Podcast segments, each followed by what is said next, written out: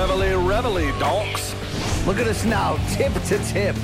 This is our life. This is our passion. That's the spirit we bring to this show. I'm Luke Thomas. I'm Brian Campbell. This is Morning Combat.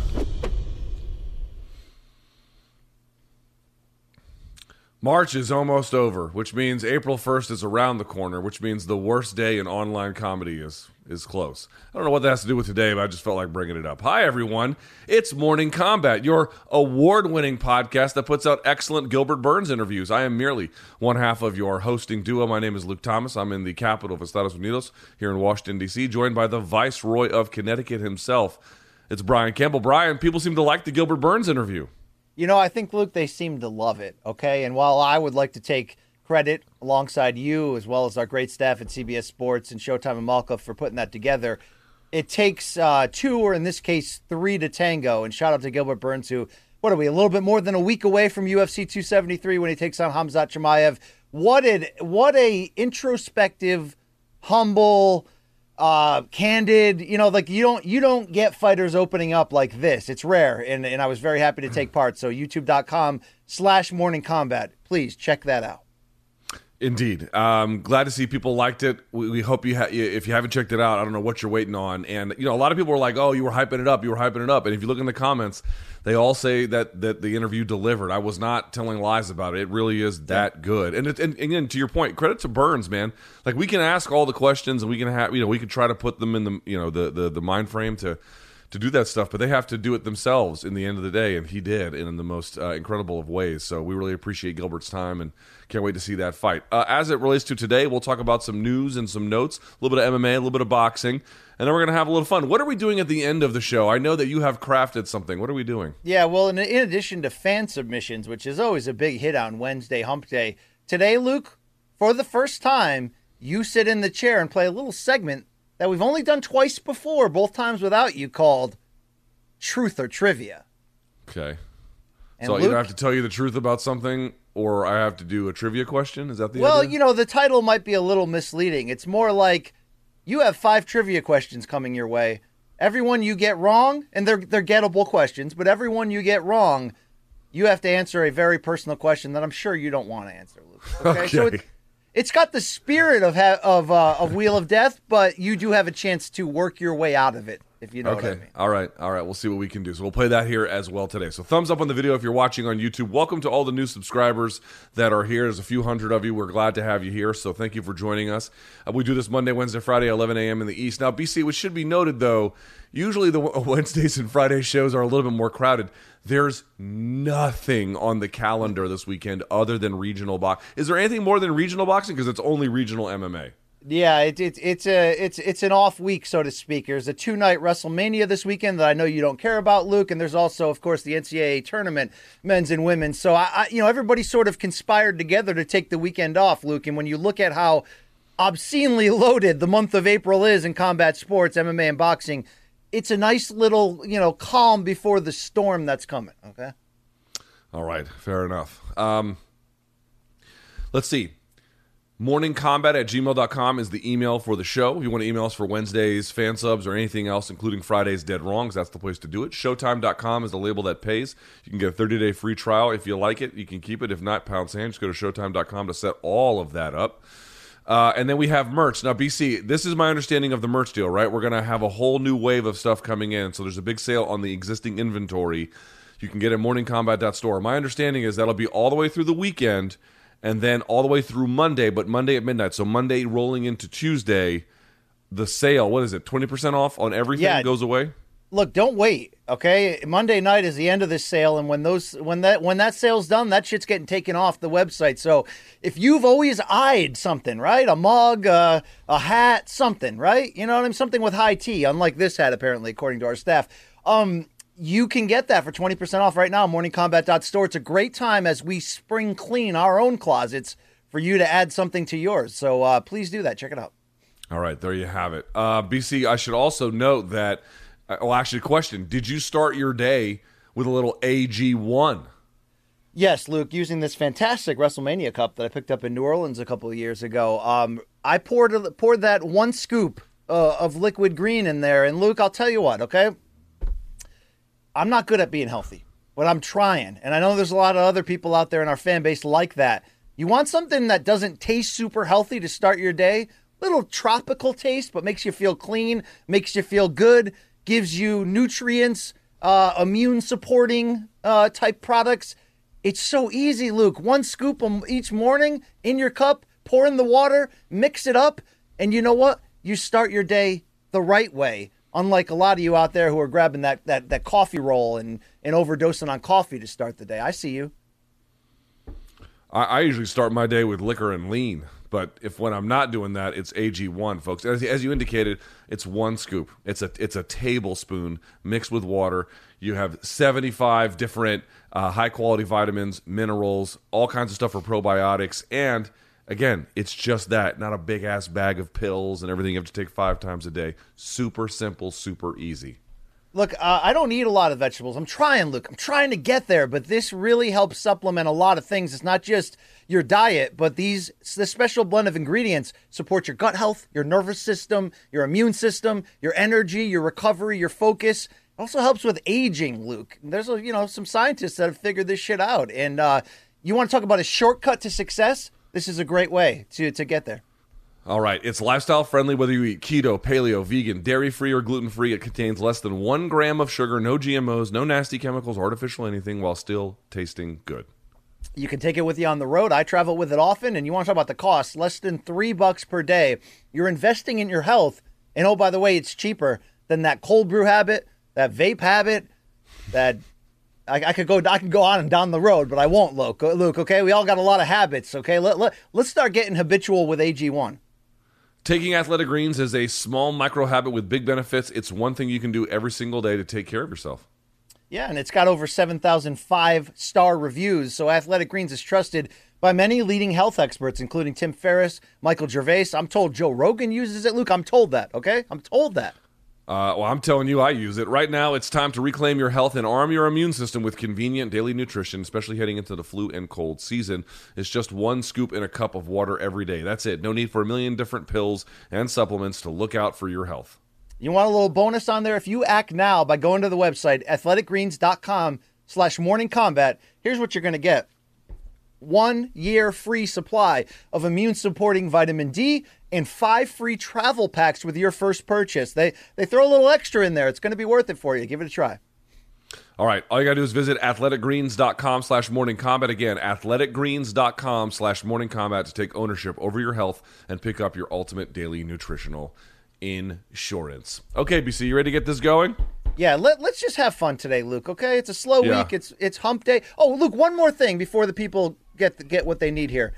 Tomorrow, Thursday, March 30th, 4 p.m. Eastern no, no, on today's YouTube. the 30th. Hold on, time out, time out, time out. Today's the 30th. You mean okay? I'm, I'm, you know, I'm typically off, Luke. I'm a typically a day day late, a dollar short. Thursday, tomorrow, March 31st. If you go to YouTube, look up Sports Podcast Awards. They're having their live ceremony, 4 p.m. Eastern. A lot of you remember we put out the call to vote for us. We don't know if we won it, but we were up for Best Combat Sports Podcast of 2021 against the likes of Ariel Helwani, Chris Jericho, on and on. There's a lot of heavy hitters on this list. Tune in to find out if we win. And w- what do you get if we win? The fine folks at CBS Sports, they did promise if we win this award, and we're going to find out tomorrow. How about a live show in Vegas, International Fight Week? Okay, you want to be there? You want us to drink out of your shoe? Heck, I'll drink out of someone's underpants, Luke. Is the podcast of my daughter screaming and banging on my door is that up for any awards at the at this award show?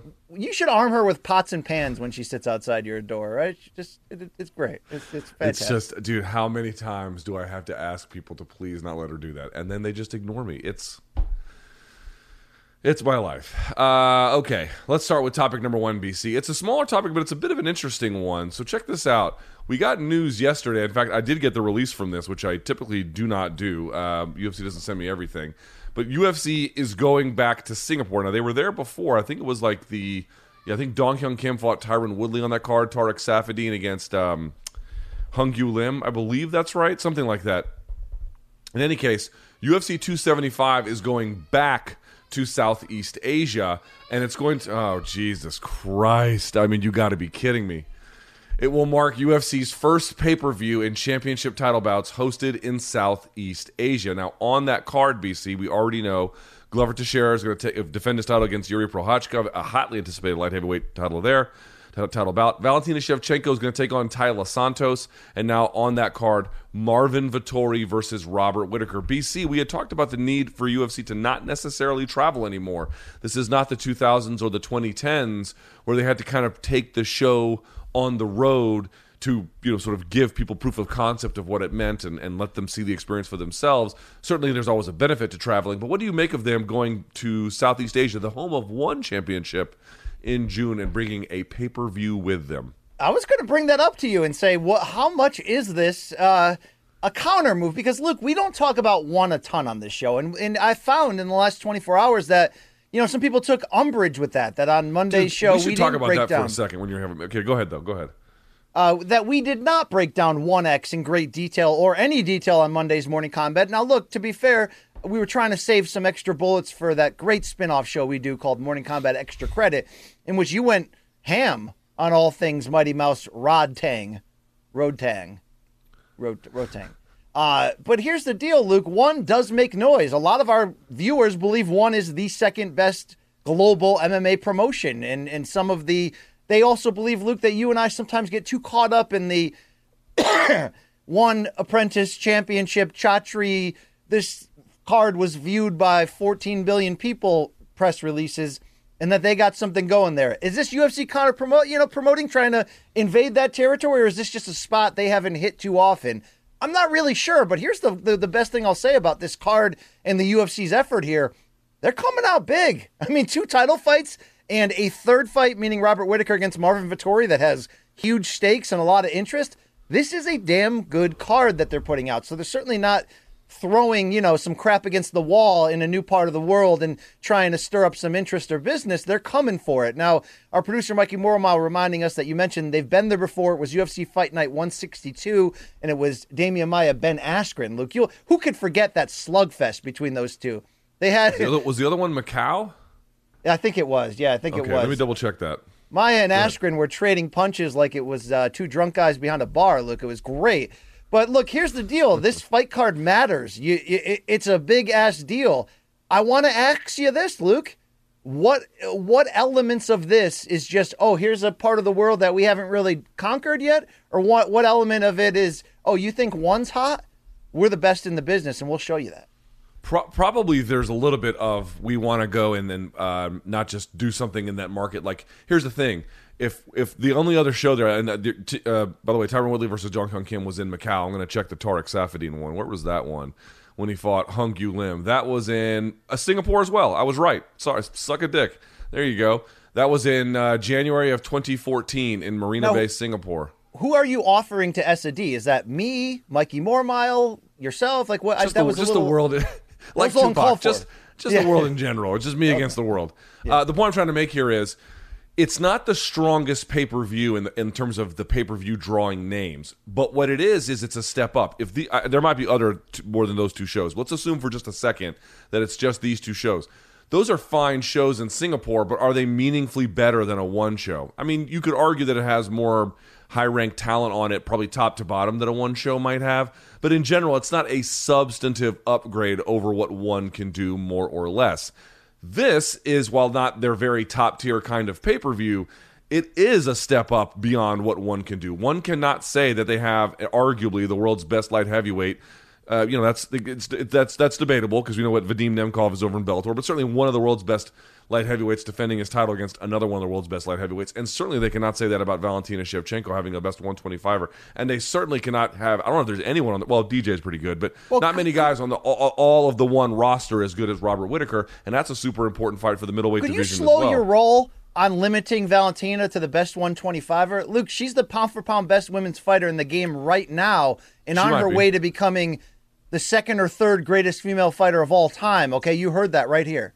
Okay, fair enough. I mean, she's obviously an incredibly special talent, but that only just serves my point, which is one can't really match that kind of thing. Now, one has been in that market a lot longer. They cater to that market more nimbly, I would argue. They probably have a lot more fighters from that part of the world, not just Singapore, but the surrounding uh, uh, Southeast Asian nations. So, in that sense, they do they do different things. But this seems to me like the UFC feels like a need. They need to get into Southeast Asia more. It is a growing market, not just in China, but outside parts of it.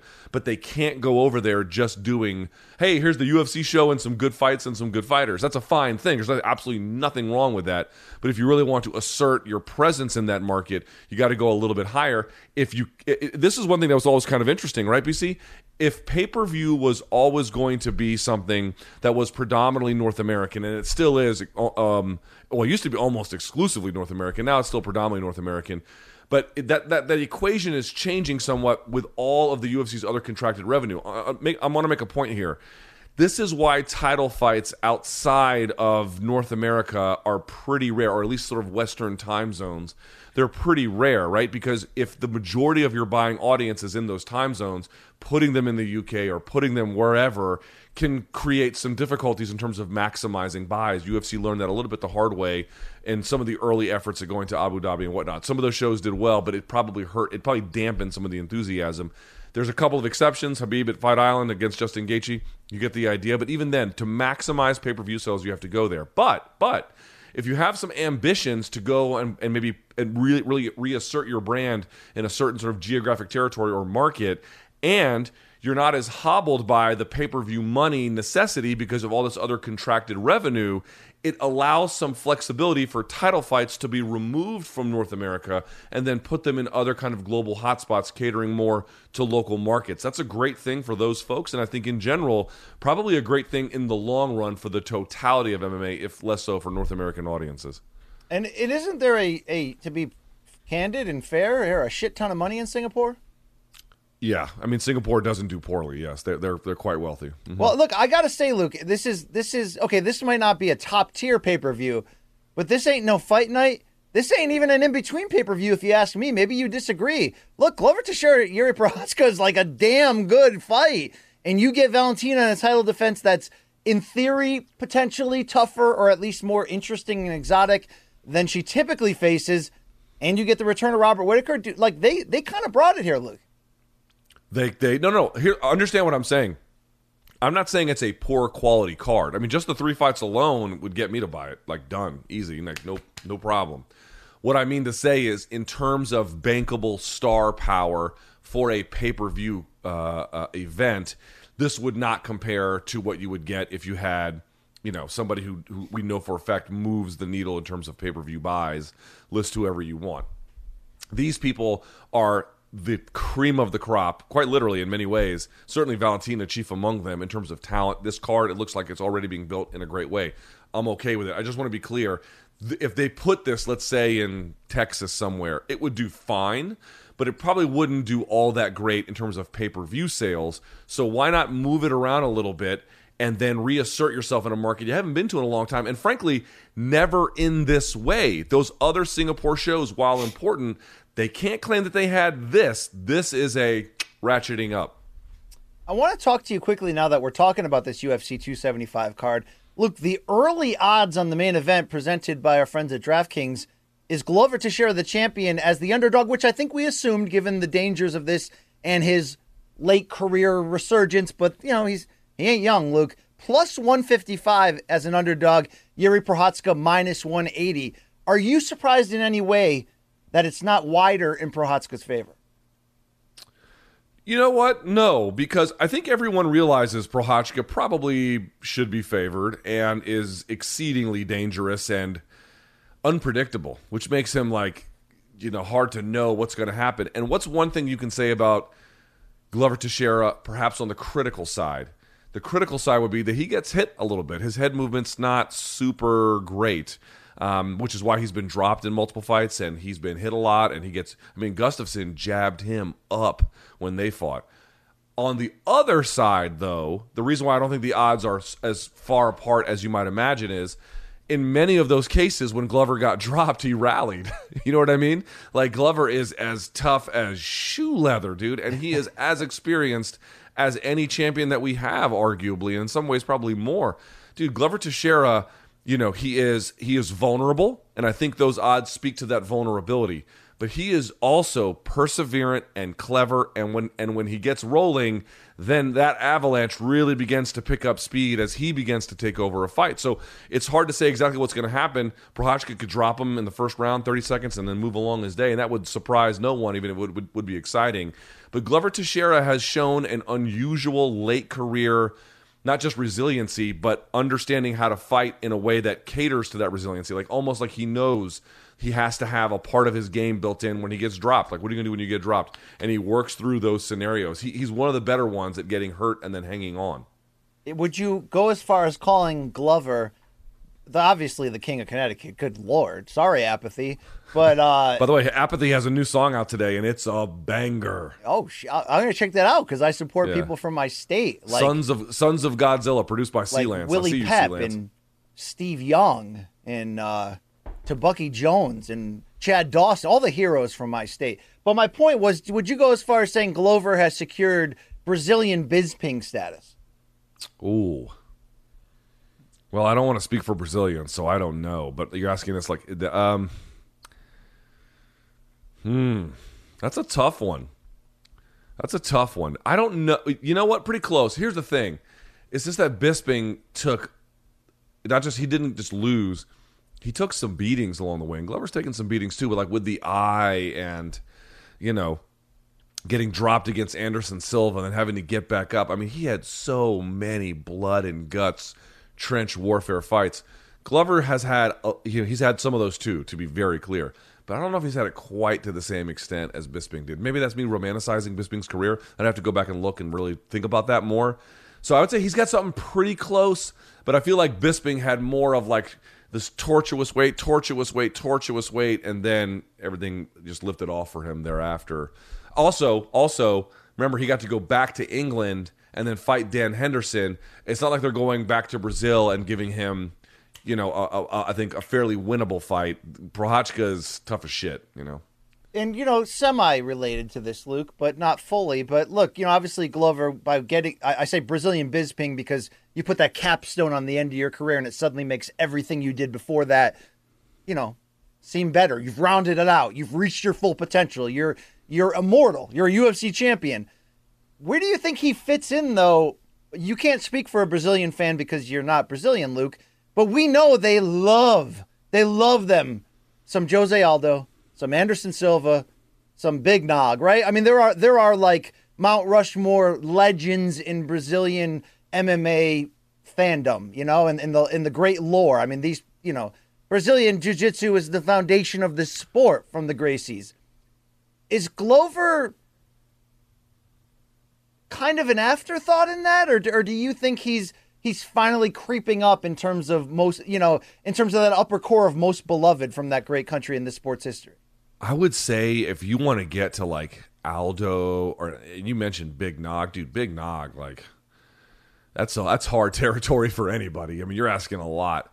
I would say this: winning the title, I think, it made everyone except you know Jan Blachowicz happy and his team, and you can understand why. But you got to defend it a couple of times, I think, to get to a more premier status. Winning it, of course, is insanely premier, but the level you're talking about, I mean, dude, those guys, you know, Big Nog and, and Aldo, that's Hall of Fame territory. Is is Glover in Hall of Fame territory? I, I don't know that he's in Hall of Fame territory yet, even though he's had a very respectable career. So there's some work to do. Uh, I'll tell you what, he beats Prohachka. Who would be the next after that? Like Rakic, maybe, or something, something like that, right? We'll see. Or ma- maybe Ankalaev. You go out there and you beat Prohachka, and then you beat Ankalaev, while not the biggest names you know, at 42 or 43, you're beating guys like that. That that then the conversation begins to turn a little bit. So he's he's got to a point where I think he can see a territory that's achievable, and if it's pretty far away, but I don't think he's there quite yet. Do you disagree, or do you think he's there? No, I, I agree. I agree. I think, you know, look, he's never been a, a flashy guy. He's never been a guy. Look, he's had some very respectable wins, but he doesn't have, uh, maybe outside of this, you know, victory over over Blachowicz for the title and the way that he sort of put on this late career run, he hasn't had these, like, memorable all-time great moments in Brazilian history. And by the way, we should obviously put Amanda Nunes in that category for everything she has accomplished. But you know, maybe he just passed Baron Barao on the all-time most favorite Brazilian legend list, and that's something, Luke. Okay, all right. I mean, it's you know, he certainly passed Bethe Correia with that win. Okay. Yeah, he, he he did, but uh, you know he beat like you want maybe you want to appreciate this, but like there were some Brazilians I grew up with that had, or when I grew up watching MMA anyway, that um that had an outsized role that I don't think that Glover's already passed. For example, Hanato Sobral. I mean, he, he goes by the name of Babalu.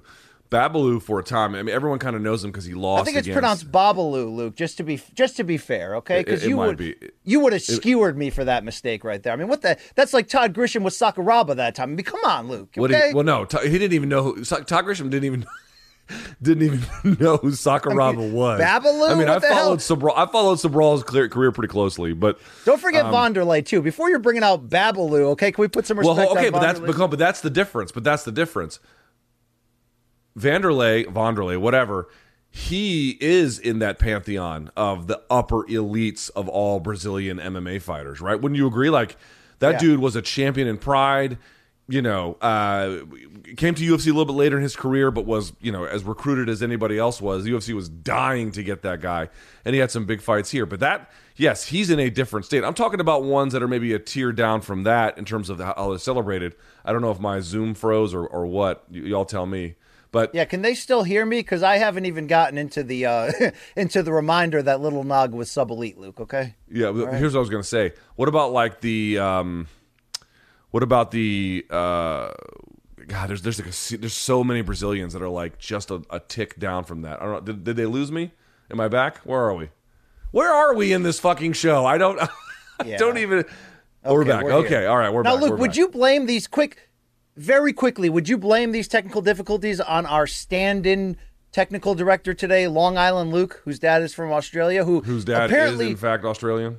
Apparently this this kid this this man Luke uh, directed Monday's show, and they didn't tell us until after the show. It was like a bait and switch type thing. Okay. Yeah. Anyway, hold on. Adding to that list, is there a difference in how Brazilians might view, or even MMA fans view, and if we're ranking Brazilians, and Anderson Silva, who was a middleweight champ, from a Murilo Bustamante, who was also a Brazilian champ and UFC champ? Is there a way in which they level those out at, at different places? Yes, I, I, I do. I don't think they're in the same place. So you're asking me where is Glover? Glover's a little bit more in that Bustamante territory, less the Anderson Silva. to close out on the talk of Brazilians we beloved, although he never won a UFC title, you know who's a forgotten badass, Luke? Hmm. Marco Huas. Marco Huas, a, legend in the game, a legend Dude. in the game. You go back and watch his his early UFC fights, which was early UFC. He was ahead of the game, dude. Hey, You know? is the show on today, or I don't even know if today? we're still live, Luke. Okay, I, I don't know what's going on anymore. Okay, this is great. This is This fantastic. is this is pretty. Is it my Wi-Fi or yours? Who's the problem here? Okay. Dude, what, and what other scenarios do you make this face? That's what I want to know. Yeah, well, I love that we insult. I insulted Long Island Luke, and he's like, "Oh, you want to mess with me? I'll just turn the show off." Okay, I know. that's great. Record scratch. Yeah. Everything comes to a stop. Look at that shit. Look at my stupid face. Looks like I'm hiding walnuts in my cheeks. Oh, That'd be worse? Great. All right. Uh, BC, any thoughts about that? We talked about the co-main event.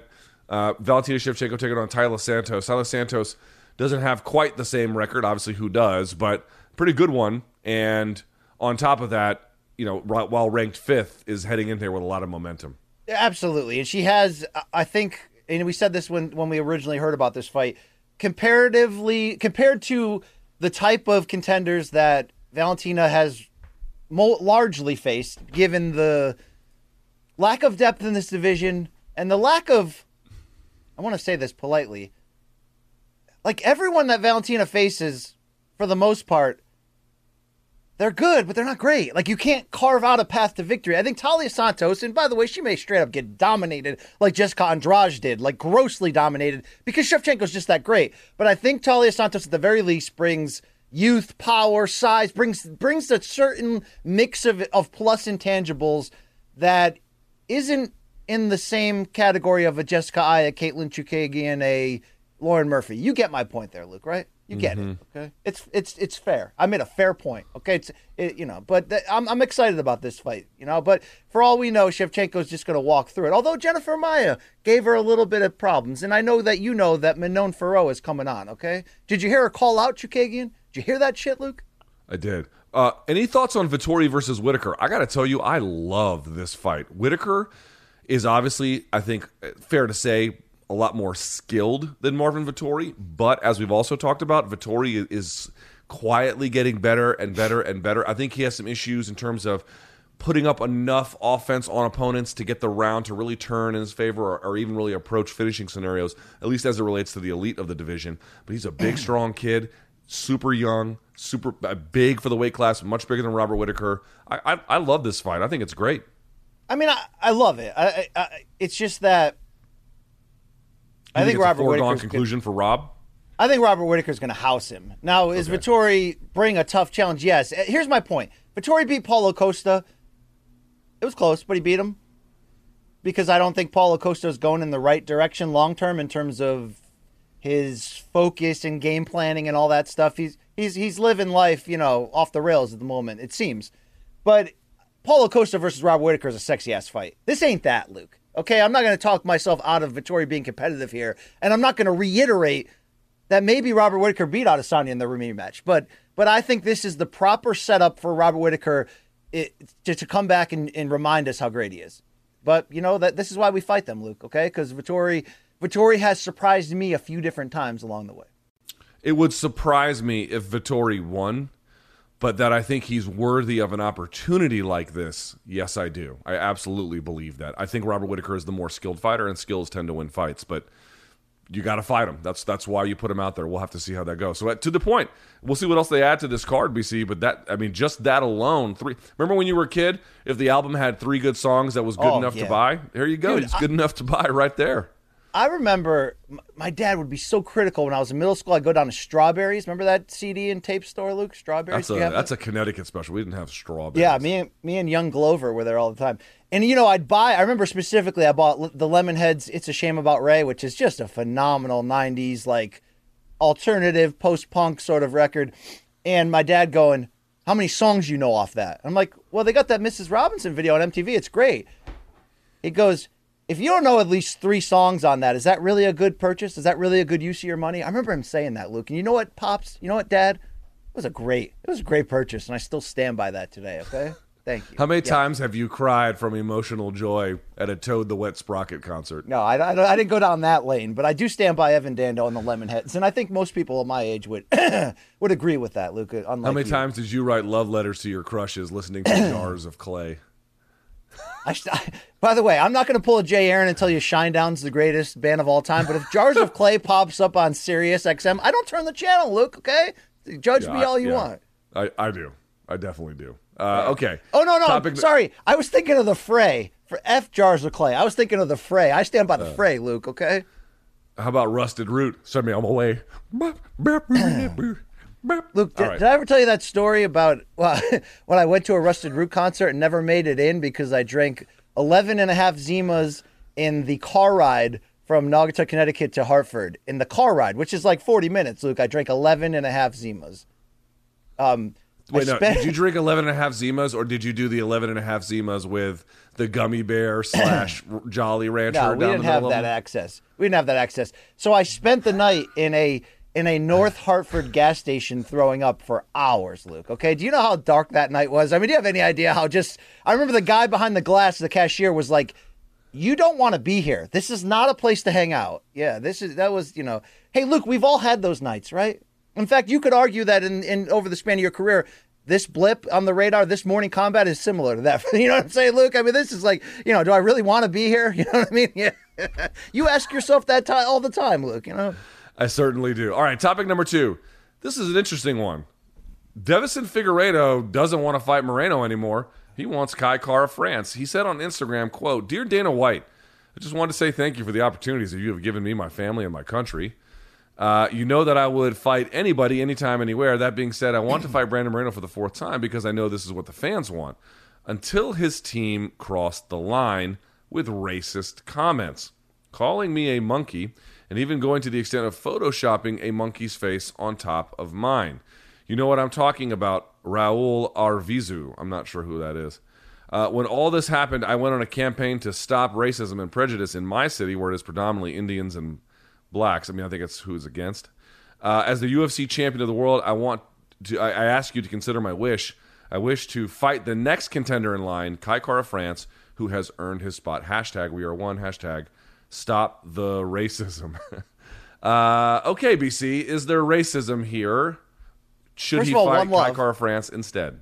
Yeah, first of all, one love here, Luke. When he says Indians, is he talking about Native Americans or or or Well, your your home country? I think indigenous Brazilians, if that's what Okay, you're referring okay. to. Um, Yeah. look, no one's gonna, you know, if this is true, I didn't see this meme of of a of a monkey's face on there, but look, So that's hold on, can I add? Can I add one more detail? yeah, So, as I understand it, what Brandon Moreno was saying was that one of his, uh, they were on like Instagram Live and they were playing with Instagram filters.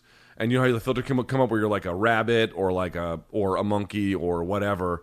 And he claims it's just a misunderstanding from that.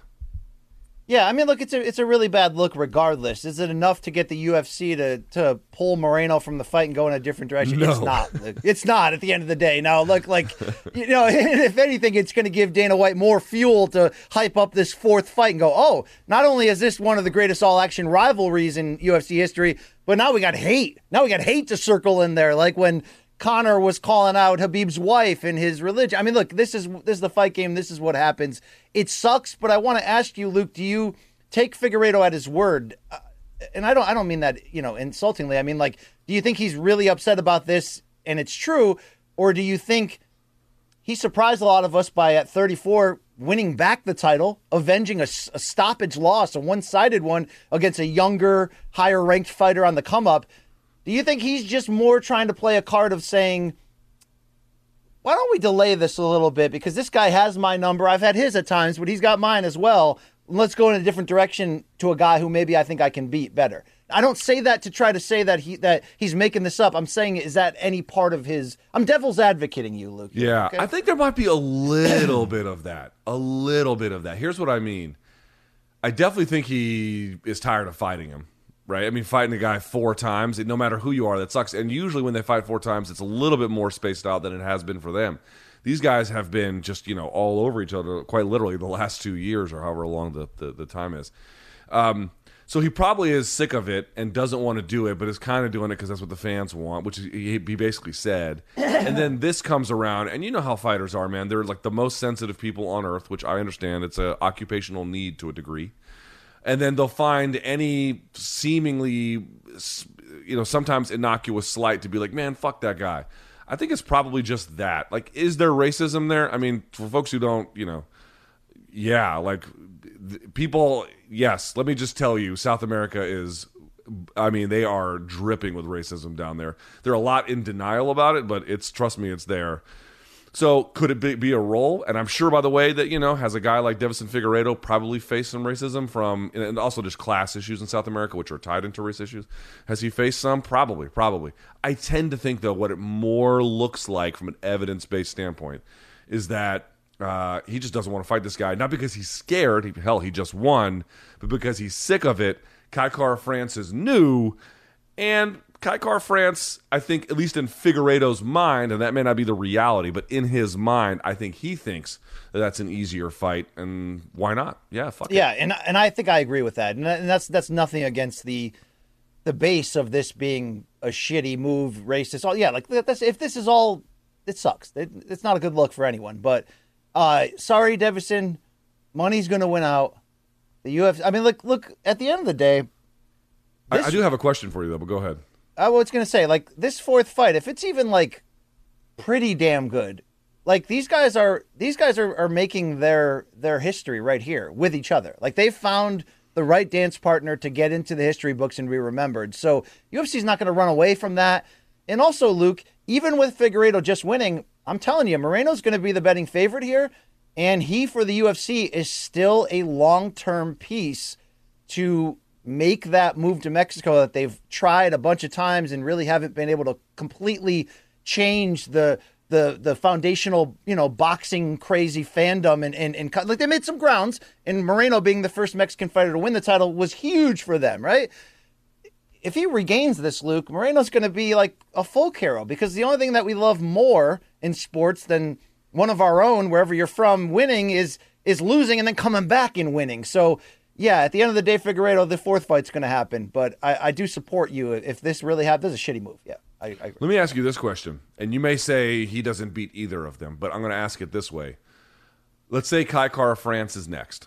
Seems seems like he could be. We'll see.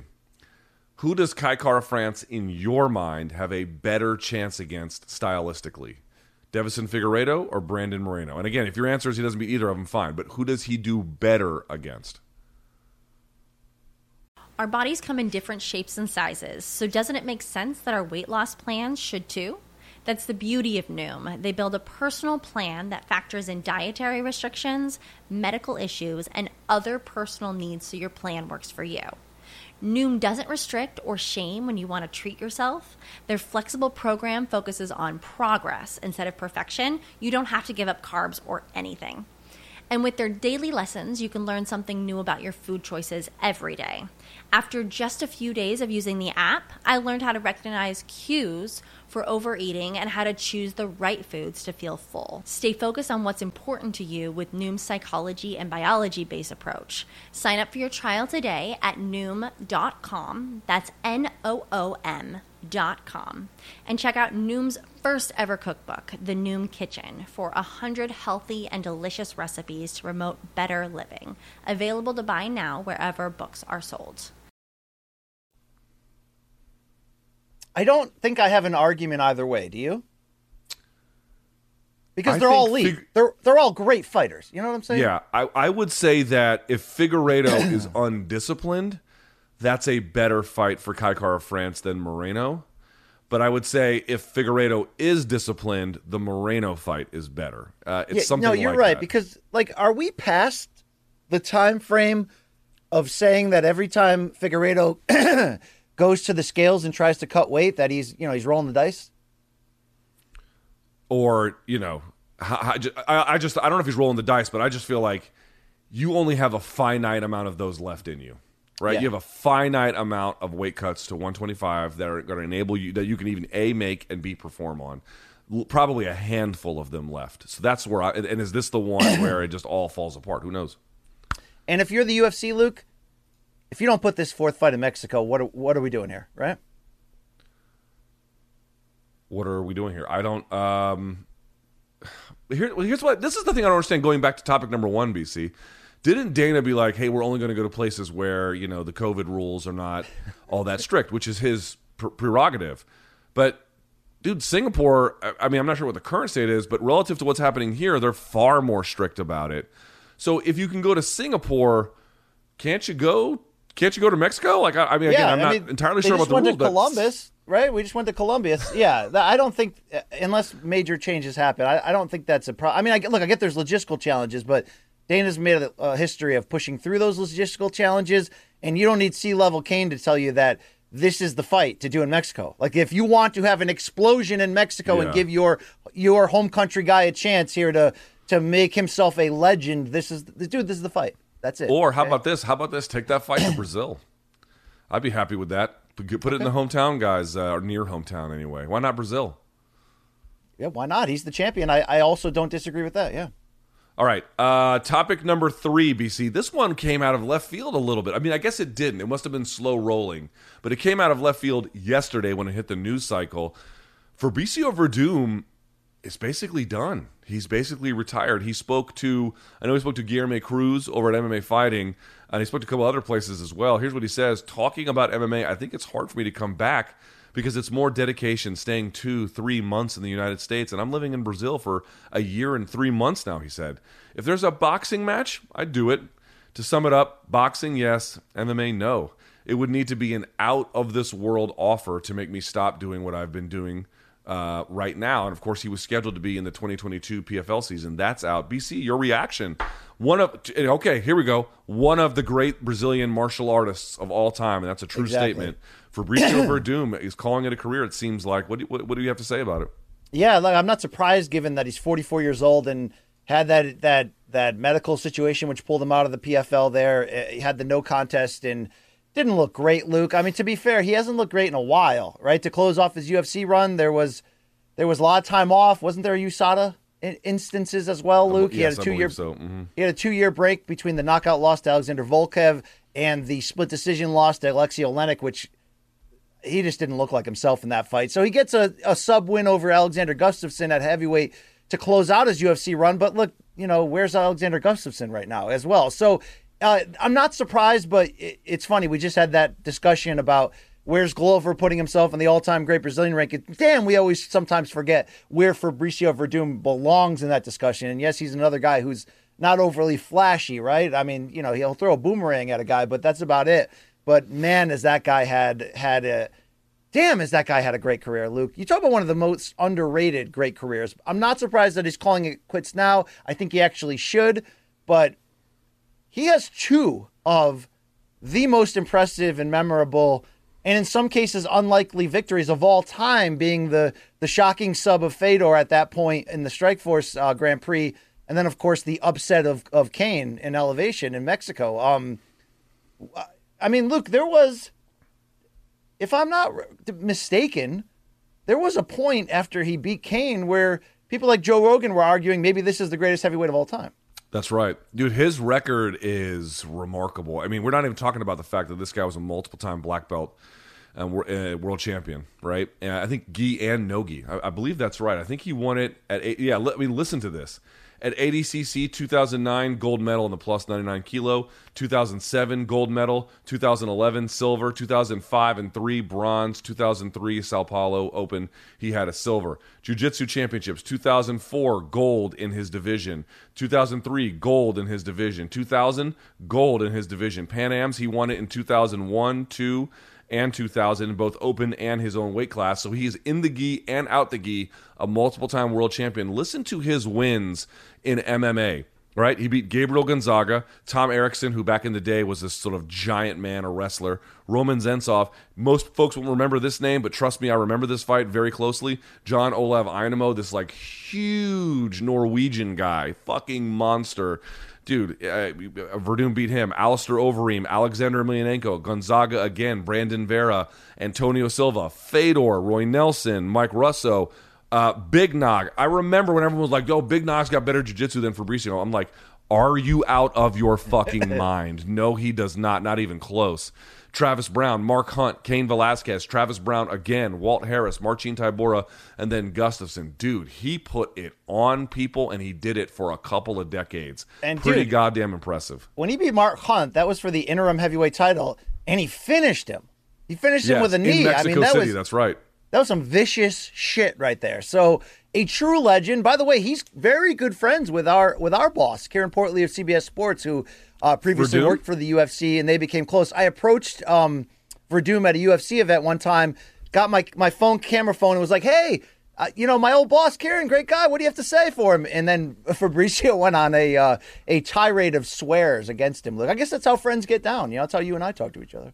Uh, more or less, that's how we talk to each other. And you know, he had noteworthy losses too. I know he doesn't have the most unimpeachable resume, but like the highs were pretty goddamn high. I mean, dude, he really, if you think about it, in two key intervals in his career, he completely shook up the heavyweight division, and he made the crowning of who was supposed to be the greatest of all time kind of impossible, at least in the in the moment that he was there.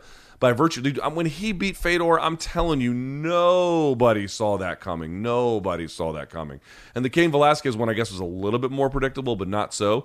I should also point out that Werdum is a bit of a linguist. He has done cage side color commentary in Spanish. I actually had my wife listen to it. I was like, "How good is his Spanish?" She was like fluent. Like you know, you can you can hear a little bit of his Brazilian accent in the back, but he is like a great commentator as a matter of fact not just able to do it but able to do it quite well. He's been he's been a talented guy for a long time and i don't know if you know this. Do you know the story of how he got into jiu-jitsu? No, um, he was you know uh, like like a lot of guys in their teen years fighting over another guy uh, fighting with another guy over a girl. And uh, he got put to sleep i think in front of the girl he was either dating or trying to date by the other guy who i think had known at least some jiu-jitsu. And he was so bothered by it that he was like, I'm going to go learn that. And it turns out he ended up being a multiple time world champion in and out of the gi. Just a remarkable sort of series of events that pushed him there. Not without blemish, not without controversy. He also took money from Ramzan Kadyrov. We should say that. But on top of it all, as a fighter and as a competitor, you know, where does he belong among the Brazilians? I guess you should ask them. But as far as I'm concerned, I think he's one of the best to ever do it. I put him on the same. Actually, I would put him above Jacare, given what he was able to do. Uh, I mean, pretty, name pretty, pretty amazing guy. the, the amount of heavyweights who have two wins as important as the two he had over Fedor in, that version of Cain at that point. Uh, Can you name any? I mean, like the like those are those are two of the greatest wins in heavyweight history, legitimately. Mm. Truly. legitimately. True. Yeah, truly, truly, and then be, and, and and beating, um, you know, Gonzaga twice, and then beating. Oh, you know, here's the thing: he does have that loss to JDS when it was JDS's UFC debut. Remember that the uppercut, and then Yeah. Werdum just implodes like a building that's been, you know, an old stadium that the city is demolishing. Uh, so you know, he's got some of those noteworthy losses, but but uh, it was it was honestly a thrill to cover his career. It really was. He did a lot of great things, and you know, if it, it, by the way, he made his debut BC in June of 2002. Dude, that's when I graduated college. Look at me. Look Yeah. at me. He's still or up until today anyway or whatever. Still fighting. Yeah, it's time. It's time time out. Time to call it a day. Time to call Yeah. it a day. That guy's been through some wars, no question about it. And um, Luke, I'm I have to apologize to the people. I'm sorry that I can't clear my throat here. Okay, I'm sorry. It's okay. BC, uh, last but not least, this is something that you have been like not teasing, but kind of teasing as a theoretical thing. You know, just something wouldn't wouldn't it be cool if this happened? Well, now it has happened. Uh, this came to us from Michael Benson, BC. He has reported that it's been announced Naoya Inoue is going to fight Nonito Donaire again in a WBA, WBC, and IBF bantamweight world title unification. This will be June 7th at the Saitama Super Arena in Japan. BC, why is this such a big deal? This is incredible. It's not that we didn't know both wanted this rematch and that it wasn't possible. There was some promotional and network issues that were getting in the way potentially. but now that they're going to do it, that they're going to do it in the damn Saitama Super Arena. If you didn't see their first fight, it's one of the greatest boxing matches of, of this century, and that's that's not hyperbole. Uh, we all thought aging old legend, future Hall of Famer Naoa, I'm sorry, uh, Nonito Donaire was going to get like demolished. And if you don't know Naoya Inoue, the monster, I have him number two on my pound for pound list. He's won titles in so many different weight classes, so early in his career, carried the power up, a great boxer, but just devastating power. And that fight a couple years back against Donaire, I mean, you want to talk about both guys gutting it out, both guys just leaving everything they have in there. Donaire gets dropped early, and you think, oh, that you know, it's, it's what we thought it was, and then Donaire just keeps coming back, and he ends up breaking the eye socket early in the fight uh, of of Inoue, and they just go to war the rest of the way. It went to the scorecards. It was just an insanely amazing fight for just the the sure will of, of two legends and the fact that they're going to run it back a couple years later after Donaire continues this ridiculous late career surge. Like like you have to hmm. understand, Nonito Donaire won like uh, he was almost unbeaten for a decade there. He got as high as pound for pound number I think it was 3 behind Floyd and Manny back when he lost to Guillermo Rigondeaux in 2013. And after that, you know, we kind of thought, okay, that's his mountaintop. He moved up not one but two weight classes, got knocked out a couple times against big time sluggers. Then late in his 30s, comes back down two weight divisions to bantamweight and is just this killer. And he's smart and he's crafty. And the fact that he went in there against this absolute monster, literally, in Inoue and put on that performance and then came back regained a title, went on this run where he was like legitimately in the fighter of the year discussion last year with two big knockout wins to gain a title, and now wants to go back in there and do this again against a guy who's on his way to becoming one of the all-time greats in the monster Naoya Inoue. This is everything you love about this sport. If you did not watch this fight the first time around, you will not be disappointed if you go check it out. Um, I don't know what network this is going to be on, Luke. I don't know what you know the promotional situations involved. I just know this is a boon for boxing fans. Like, thank you to these two for for running this back. Um, You're always going to have to favor Inoue with the age difference and all that, but Donaire's not done, and that's this is a special coda to a legendary career. The first fight is that available on the DAZN archives? Where did that so. one air? I believe I that's believe where it aired, right? In this stateside, anyway. I don't know about overseas. It was a part but of that World Boxing Super Series tournament. I believe you can still catch it there. Which, by the way, did you like their Muhammad Ali trophy, the one that kind of spins a little bit, or is like a it's like a screw that's like in the shape of a trophy, kind of? It's hard to explain. I did.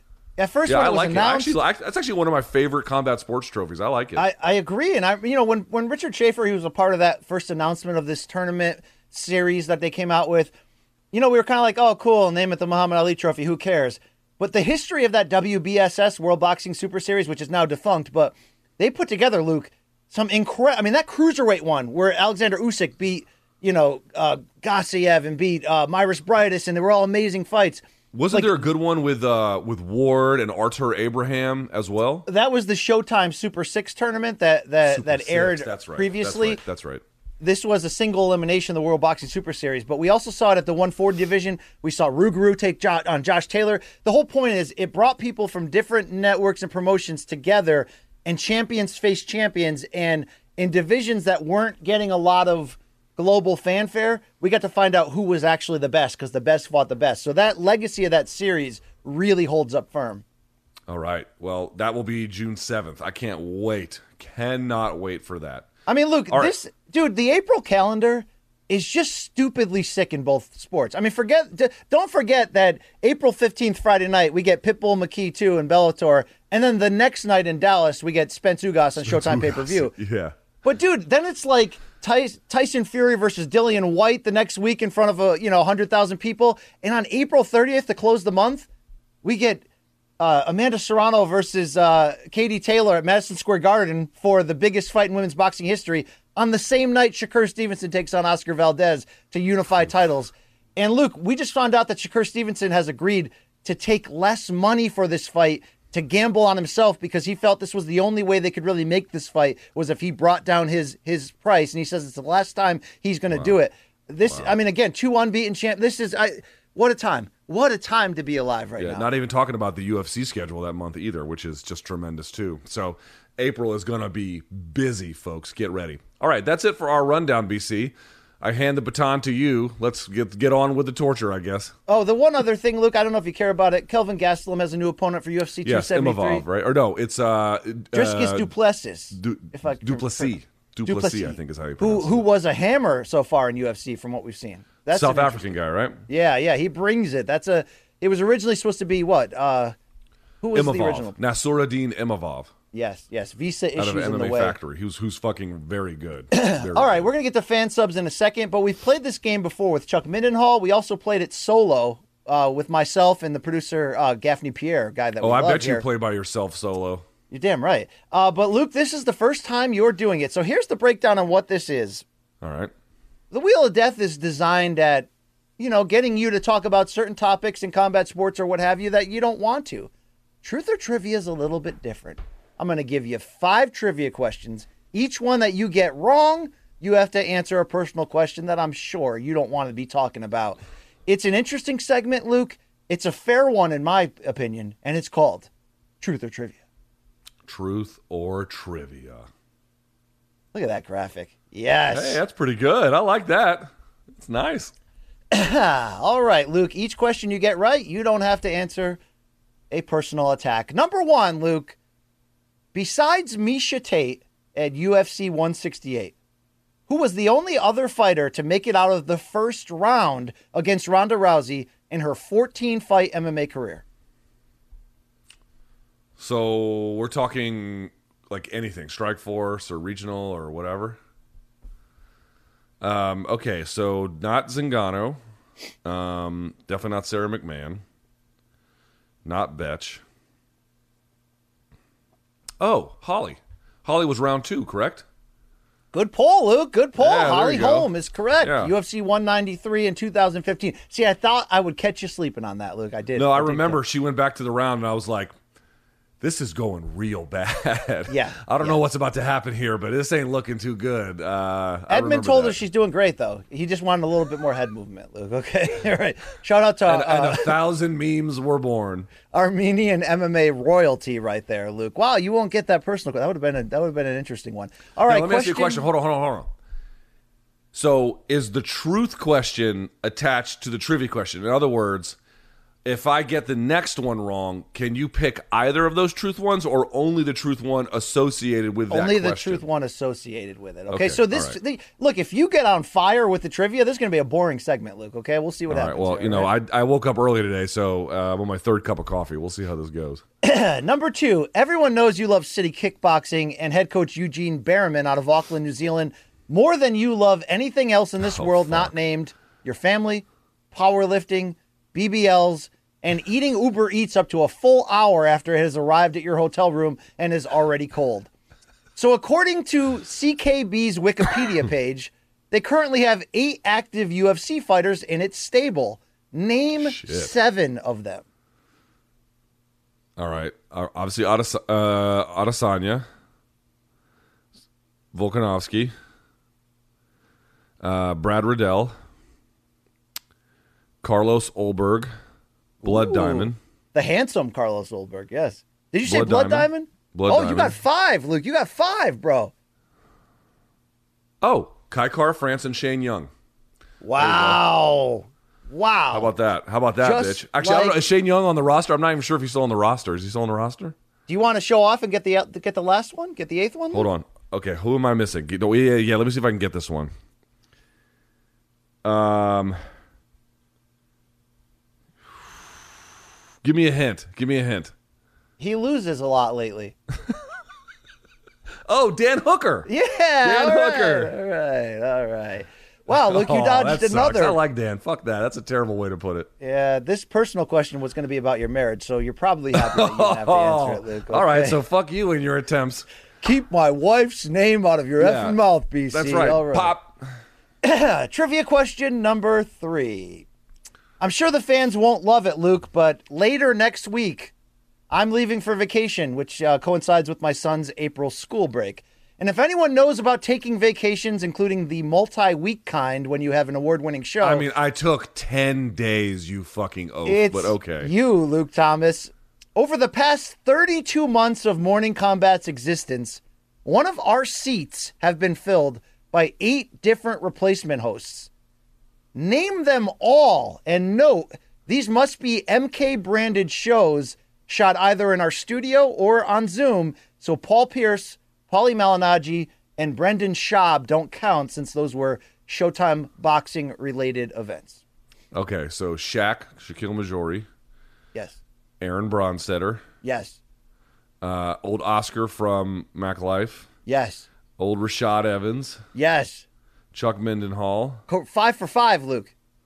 I have to get three more. Yes. Ooh, that's what. Okay. um, it's about to get tough. Now, this is a case when either you're out or I'm out. Correct. Okay. um, let me think here. There's three more. there is, Luke. It's a, we had a great history in this show, you know? Is this like a? I mean, I named Chuck, right? I got I got Iceman already. You got him. Does Aljamain Sterling count? He does. Yes, he Okay. does, Luke. That was an MK branded show. Two so more, that's Luke. six. That's six. Um, Jesus, this is tough. Give me a second. Give me like ten seconds. I don't know. I don't know the other two. Wow, you finally we get some truth in here. The correct answers, Luke, were Rafe Bartholomew, my old Oh, boxing buddy, Yes. and Dan Canobbio of Inside Bo- oh, that's Boxing. right. That's right. fuck. Fuck. All right, Luke, All right, it's you got time me. for some You got me. truth. There we go, Luke. Considering you called me a mongoloid on the air as recently as our interview with Gilbert Burns, both of us have been in the crossfire of countless insults aimed at each other throughout this show's history. In fact, you not only regularly disrespect me and my brain damaged existence, but you've even been known to throw a few shots at my savior every now and then. And Luke, I've forgiven you. So, as respectful and loving as I can be with this, why in the damn hell was it a drunken David Hasselhoff video that caused you to finally snap on me? What was it about that ill timed and juvenile joke that cut so deep? I only ask, Luke, because being real with you, it hurt me to know that I could hurt you that accidentally and that easily. it- it- okay, so it wasn't. I mean, first of all, when you say I snapped, where did I snap? Did I In- in one time lose my? in Fort did I lose my? Did I really? I lost my cool by telling you how I felt. Like that's not snapping. Snapping is like what Will Smith did. That's snapping. To be fair, we've apologized and moved on. I just want to Yes. know what was it about that stupid video that got you that upset? Yes, the joke. There's nothing wrong with the joke. The joke is totally fine. It was just that.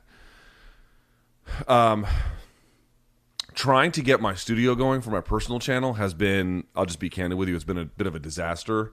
Um, there's a lot of things that that office does for me that are quite good. There's a lot of things I did not. It's my fault. I didn't scout properly, and now I don't know how to solve those problems. The good news, of course, all told, is that it's only a six month lease. So in the end, it's not like some financially, you know, uh, devastating blow. But you know, um, I'll just tell everyone what the, what the audience wants to know. That room costs thirteen hundred a month. Just to rent. Bro, what So- kind of money are you making from CBS? No, and no, I don't. right it now? doesn't come out from my CBS money. It only co- I, my, my YouTube business stays a YouTube business. So any money that comes in or out is just a function of what happens there. I don't ever touch anything from CBS. So the point I'm trying to make here is, um, you know, I'm trying to get everything going again, and I don't have anybody to blame but myself. Like, there's nobody else to blame. But between like the lack of sleep, which is really an ongoing problem, and I'm naturally a little bit error prone with that sort of stuff. I've been making like up all night, early in the morning efforts to like make. I've, been, I've made like production checklists and everything to make sure everything was right. And in fact, while the home studio, uh, whether whether the away studio is the one that has the problems, typically my home studio is the one where things are pretty much in order. I mean, yes, errors happen, but they're a little less common here because I have all of my major equipment all kind of already set up. That was a new process. But you compound all the difficulties there, and then I got up one morning because I knew I had to travel for. We were going to Fort Lauderdale, and I wanted to make sure we had a good UFC London extra credit because there were so many good fights. And I was super tired, and I got up again and I recorded the whole thing. And even at home, I had fucked it up. Now, here's here's why it was so painful it is very difficult for me to accept, and I have to, of course, um, just how relentless the errors have been for so long, and like what that says about my uh, attentiveness to detail in, in solving those problems. And the part that hurts the most is I cannot blame anybody else. I can only blame myself. And I was just despondent because I was so tired. I had already recorded it, and then you had sent that. Folks don't know he had sent that GIF as a text, and I had sent a very like, "Gee, thank you, BC," kind of like you know stop here kind of i, I thought it, it signaled to please stop here. And then you did it on the show. It, the joke is fine. There's nothing wrong with the joke. It was just that i was i was really down on myself when you put that up and i didn't need it at the time. That's all. Well, like Chris Rock's ignorance regarding the alopecia related to Jada Pinkett Smith, Luke, um, I didn't realize that was that deep of a struggle for you. And again, I apologize. Um, you don't have to. We're cool, dude. We're cool. We're boys. It's fine. It- it- I want you to know, and I want the audience to know. I know the joke was fine. I was just really upset at myself, and I felt like obviously every time. Here's the thing, dude. When you do one of those errors and like it's a live chat or anything else, you're so exposed. You're just so exposed and flapping in the breeze. And I wish I could point fingers, you know, that, oh, they did this to me, but they didn't. No one did it to me, and it's Yeah. like.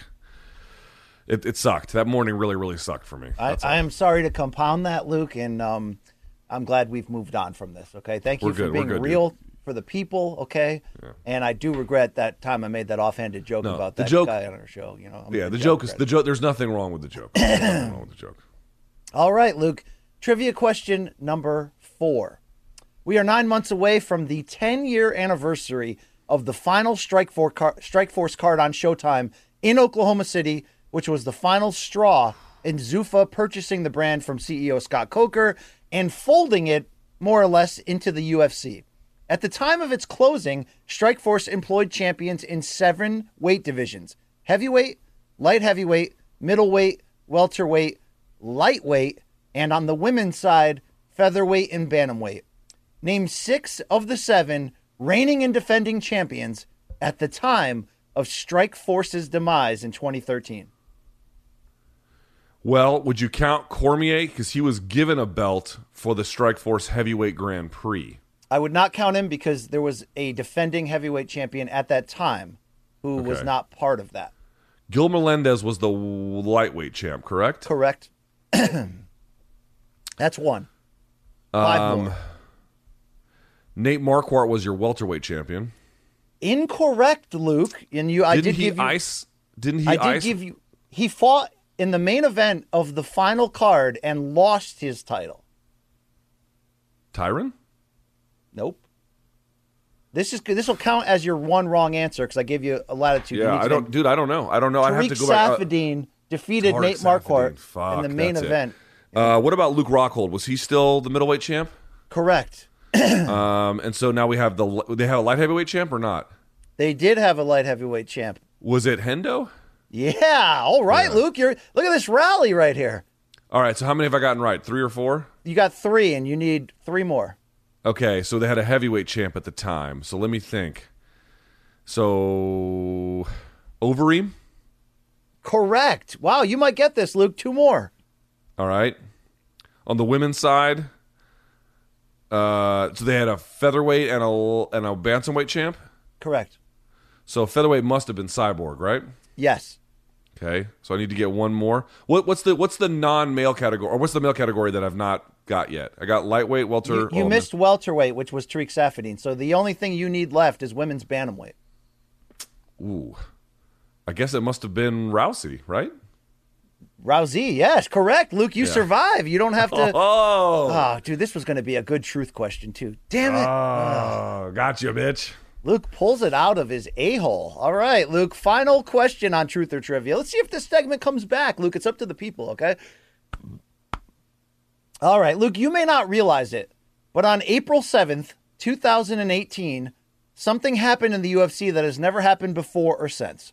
A reigning UFC champion and a reigning interim champion from the same division were stripped of their titles on the same day due to inactivity and injury less than an hour before a new champion was crowned in a vacant title bout. This is a five part answer because it's your most difficult and final question. Name the division this took place in. Name both the champion and interim champion who were stripped. Name the two fighters that fought for the vacant title that night. Name the numbered UFC pay per view event. Jesus, and dude, name what the, the, fuck city is this? This is five different questions. and name the city that it took place in. I'll reread the parts that you need to think about. April 7th, 2018, defending champion and defending interim champion stripped on the same day, and two others fought for the vacant title.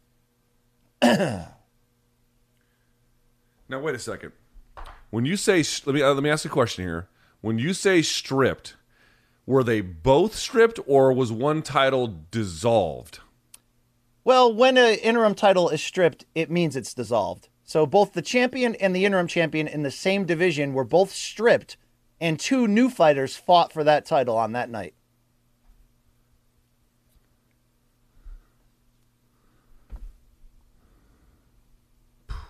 Look, it's the fifth one. It's going to be the hardest. Okay, it's going to be the Okay, hardest. so this Luke. has got to be the lightweight division, right?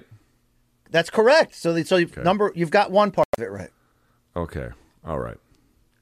Uh, put the question, put the lower third back up on the screen, please. It's not going to help you, Luke. It's not going to It might. It might. Was this in New York City? what city are you going to claim that this was in? Because this is part of the guess, Luke. Okay. I'm saying, was it in New York City? Could you be a little bit more specific on New York City? Brooklyn. Correct. Correct. That's that's two of the five that you got right here. You're building Okay. it, Luke. You're building something. Now the other three parts are I have to get who the who the the two people stripped were, and then who the new champion was. Who were the two people that fought for the vacant belt, and separately, who was the main champion stripped and the interim champion stripped?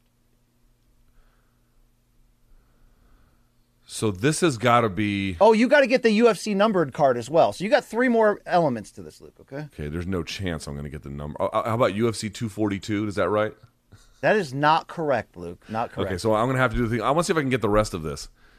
Um, it's got to be Khabib and like, like Conor getting stripped, or Conor and Dustin. I, I can't quite okay, recall let, the let- let me stop you there. You're correct. Conor McGregor was the defending regular champion. He was stripped due to inactivity that night. Right, right. Now, who was the interim title holder that was stripped due to injury that night? Well, he fought Al. He was supposed to fight Max, and then before that, oh, Ferguson. Tony Ferguson got stripped because he had tripped on the court at Fox. And who did Khabib defeat that night for the full Al title? Iaquinta was supposed to be Max Holloway, and then ended up being Al Iaquinta last second. Hey, So well Al- done, yeah. except for you got the card wrong. UFC 223, in Brooklyn, New York. All right, I'll do your stupid. I'll do your stupid trivia, even though that was insanely difficult. Okay, um, Luke, this is the the hardest. Uh, I wish. Can I ask any question I want, Luke? Can yeah, I? you can ask anyone. You can ask anyone you want. Just, just, just you know, don't, don't kill me, please. All right. Well, I got two here that I really want, but we'll see what happens. You can pick. You can pick the one you really want. I'll, I'll give it to you. It's in an Wednesday. alternate in an alternate universe in which you were both single and not an MMA journalist, imagine you won a UFC fan charity auction providing you as the winner with the chance to go on one date, which includes dinner, attending a movie or concert, and a nightcap of drinks with any active UFC female fighter. Who would oh, you pick? Jesus! Oh Jesus! What are you doing? I'll well, it's either what. that or name the three most overrated UFC fighters today, Luke. It's either either Oh or. yes, please spare me that one because I'll get killed. Um, you know what? You, you will actually like this pick, and the reason why I can make this pick is because I've halfway, not even halfway, a quarter of the way, kind of did this um, in a totally platonic and, and uh, normal way. I would say I'm, you know, if you're single, whatever. I'm just gonna pick somebody who I know would be a really fun time, a really fun time. Ah, you're avoiding the spirit of this question. I am absolutely it, avoiding dude. the spirit of the question. I'm gonna I'm gonna do that the entire way. Angela Hill is where I'm gonna go. Angela Hill. Okay. Angela Hill, I think would be uh, one the most fun of of really almost anyone in UFC, but certainly on the on the female side of things. She seems like a grand time. So uh, I would love to do something you and I with her, something fun, something you know, some some type of morning Bro, she's from this. She lives in uh, San Diego, whatever. She's from this area. She grew up in PG County, um, and uh, yeah, she. I, I met her mom because she came back to. I did a, like a symposium here, like a couple years ago before the pandemic, and she showed up and then brought her mom. Her mom is as lovely as the day is long. You can see where she gets. You know uh, her her spirited uh, worldview from. So yeah, Angela Hill. well, I think she's a answer. worthy answer on both sides of the spirit of this question. Although I think a lot of people at home thought you were going to go BBL, Luke. Okay. Listen, I'm not trying to get in trouble with your ridiculous line of questioning, and I kept it professional. I kept it professional. Okay. A lot of people. Oh, look at our look. look at, Our uh, our production team wrote Valerie Loureda.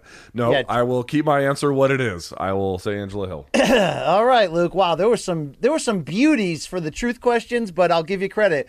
You got four or five trivia questions correct. More or no, three or five. But the, the last one you came pretty damn close. Luke, Pretty close. right? Pretty close. Not bad. Not bad. That's it. It's called Truth or Trivia. Let's keep it rolling, Luke. Every Wednesday, morning combat at gmail.com is your email address to send us pictures of you wearing our clothes, your ridiculous memes, whatever you got. This is your time to shine on our show. It's called Fan Submission. Fan submissions. We've got mail. All right. We've got male listeners mostly too, Luke. Okay. That, I mean, that's a fact right there. Yeah, baby. Number one, this is Paul sliding in. Here's a pic of me rocking some sweet MK merch on the top of the Great Sugarloaf Mountain in County Wicklow, Ireland. Love the show. Keep up the good work. Luke, I didn't even know we sold we sold a blue uh 1.0 shirt. Do you? Did you know that? Boy, look at look at the tan on this Irishman. Wow. Luke, do you have any recommendations for this guy regarding the gym or, or no? nah, he's doing all right, but you know, no mysteries about where he's from. Yeah, wow. That that's a nice view. I didn't know they had mountains in Ireland. Am I ignorant on that? Uh, yeah. Well, you know, I don't know if they have, you know, the Himalayas or something like that, but they certainly have rolling um, landscape. Luke, do you have any MK plans for when I'm on vacation for a week? Dude, I barely know what I'm doing today. Are you kidding me? I, I'm like, no, I don't have. I haven't thought about it for two seconds. Okay, thank you very much. Uh, Tyler says, "Hey guys, P1 here from Chicago. Love the show, all of the great content. It's been inspiring to watch the two of you grow and refine your craft while still maintaining the dick jokes and similar art to make the show great. Here's me in my day one MK merch at the shooting range. No, I didn't bring any BBLs I'm attempting to wife this time, but you never know. Eagerly looking forward for that January 6th merch line and much love to the whole team. It's Tyler P. Luke, this guy has been, he knows what, what a curl is. I'll tell you that much. Do you think he stormed the steps with Pat Miletich? No, he's way too uh, well kept together to do something like that. Can you uh, full screen this? Let me see. Let's see. Yeah, he didn't bring his target back. I'd like to look at it. The firearm there is on the left, charging handle brought to the rear. Um, yeah, he looks like a normal human being, which makes me wonder why he listens to our show.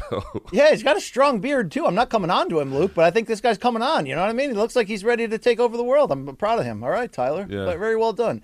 Uh, Victoria says, "Oh, we got a female. Hi, Luke and, Bri- and Brian. Thought this could be added to the tip to rip gallery. Jelly babies in the UK are getting it on. Thanks so much for your wonderful show, Victoria and David. Dude, you just have to look at this moment right here and be like, what have I done in my life? Where someone sees a gummy bear like this and thinks they're touching dicks. I got to go tell my favorite podcast. Yeah, Luke, we've built something special right here. All right. uh, Tyler again. I don't know if it's the same Tyler. I think the Matrix glitched this week. The first time was when BC tried to keep the show moving. The second was when BC took the old bitch way out and wouldn't make a pick. What the F? I thought you were the alpha and had that BDE. What is he talking about? What did I not pick, Luke? Did you not pick a winner for one of the fights? I, I, I don't know. Did I not? I don't remember. Oh, wait. You know what? We did pick. So last weekend was what? UFC Columbus. We did make a pick for the main event. I don't know if you made a pick in the Grasso fight. I think you may have skipped out on that No, one. No, I, I told you else. the, the lead pipe lock was Grasso by decision, which I was I was wrong on. Oh, I think it was it KK. No, I, I picked Askarov over France. I don't know, Luke. I don't really know. Yeah, I don't know.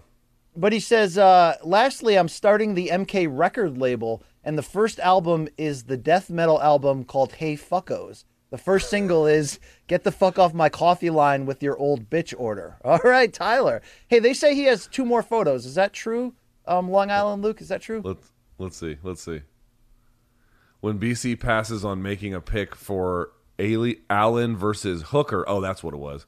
But always calls LT a bitch for not making picks. Yeah, I guess I guess you didn't uh, uh, lay down a pick on that one. I got a long line of putting my putting me on the line. Okay, Luke, Hey, fuckos, I might get that tattooed on my forehead. that'd be great. That'd be fantastic. Uh, we got Ben sliding in, and he says, "Here's a simple one that might do well." Well, we'll be the judge of that, Ben.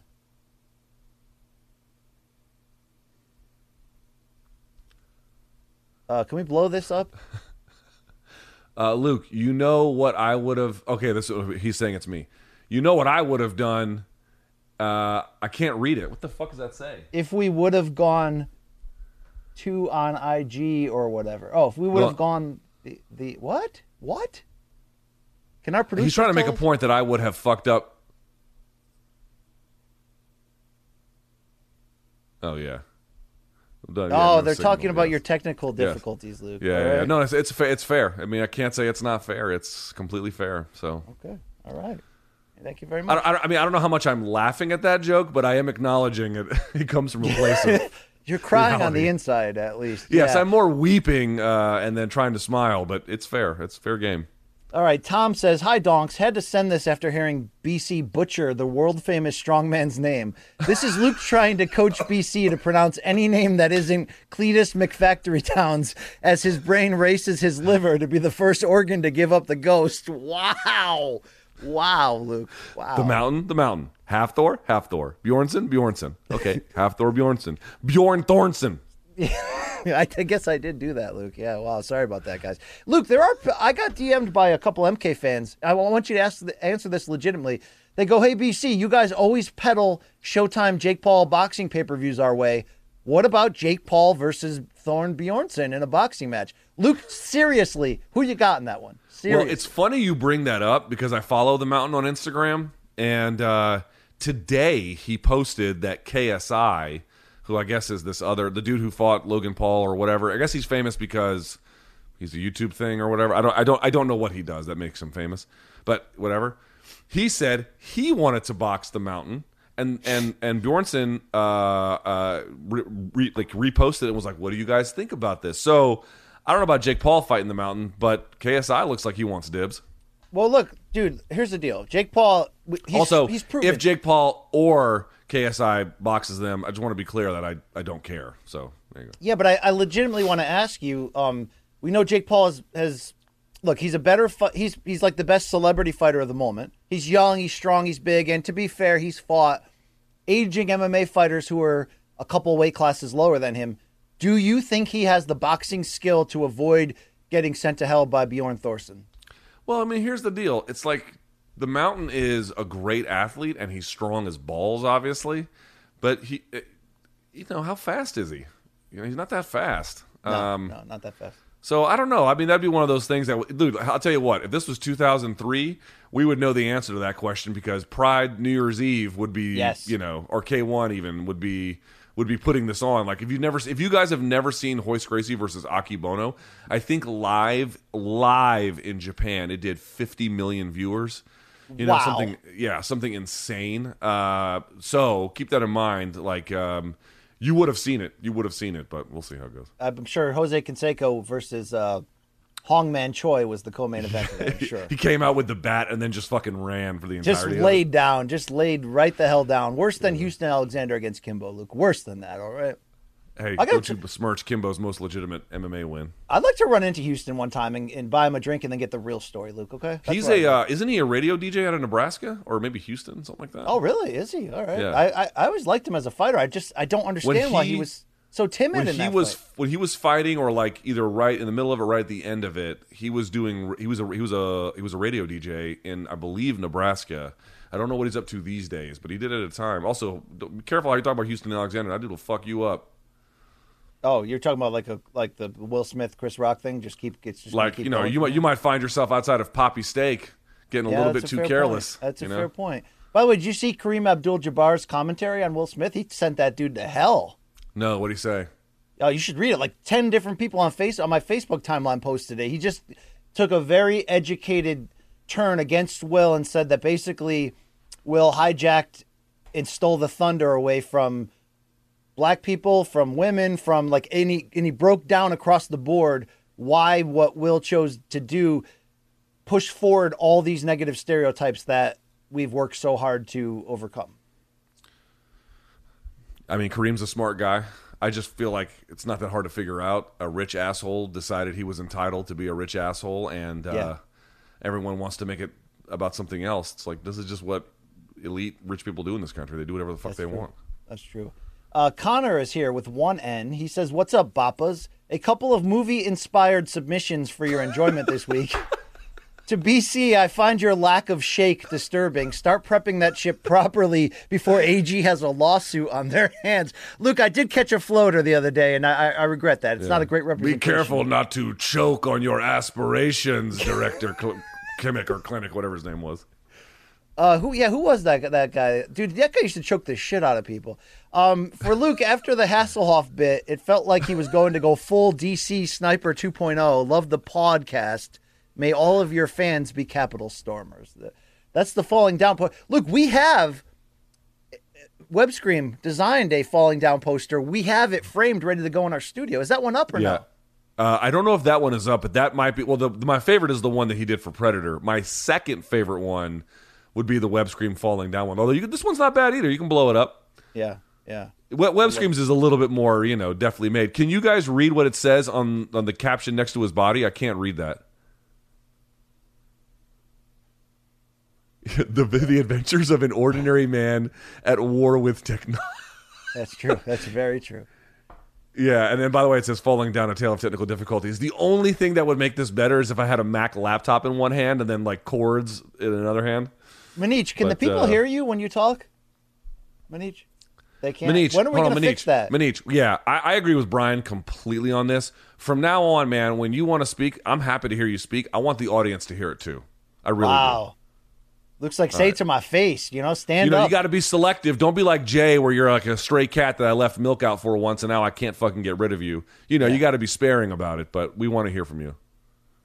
Yeah, yeah. Yeah, please, well, your music is better than Jay's, so don't worry about that. But yeah. Uh, this is from Alexander. As a black coffee fan, I agree with Luke on this issue. These suburban moms need to get their milkshakes elsewhere.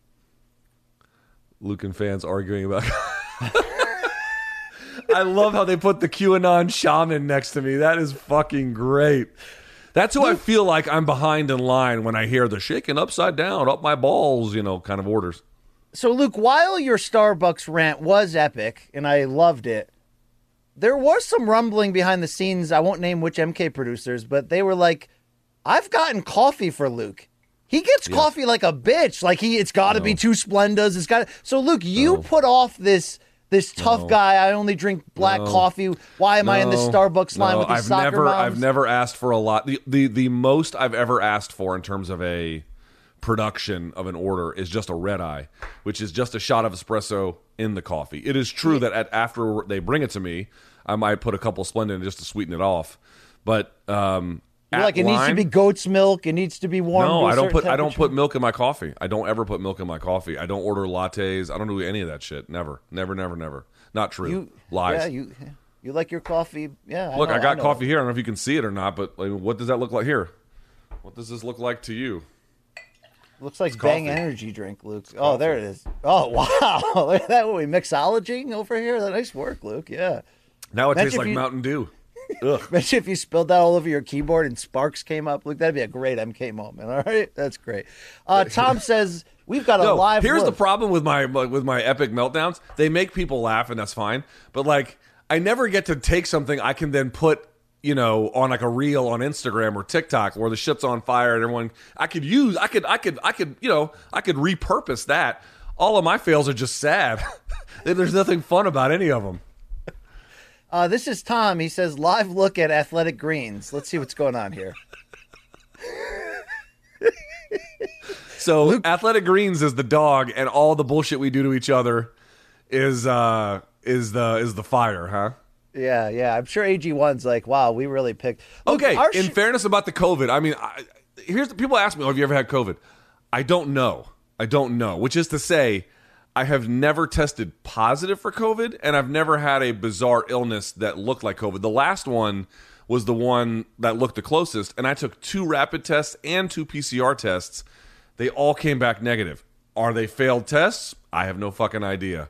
But all I can tell you is uh, I've never I've never tested positive for COVID, but I could have had it. Who the fuck knows? You're like 2013 Vitor. You're like, I never, you know, I never tested positive for this shit, right, Luke? You know, it was legal. I mean, No, I'm just yeah. trying to tell you, like, if I get listen, everyone's going to get COVID. I'm due for COVID if I haven't already have it. But in fairness, I took a shitload of tests last week and none of them came up COVID positive. So there you go. Luke, our final submission is from another Adam. Do we got a lot of Adams? A lot of white Adams on this show, right?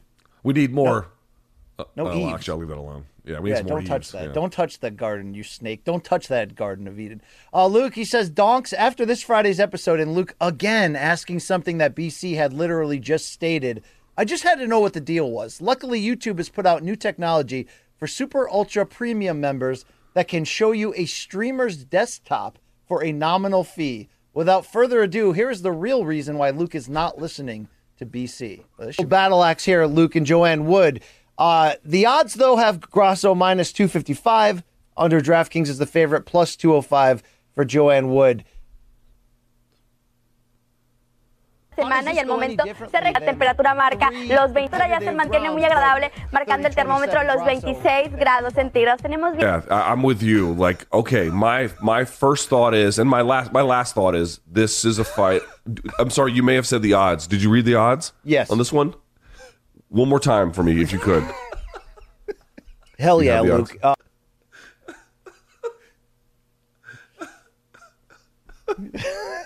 Okay, the best part is I used to follow that person on Instagram.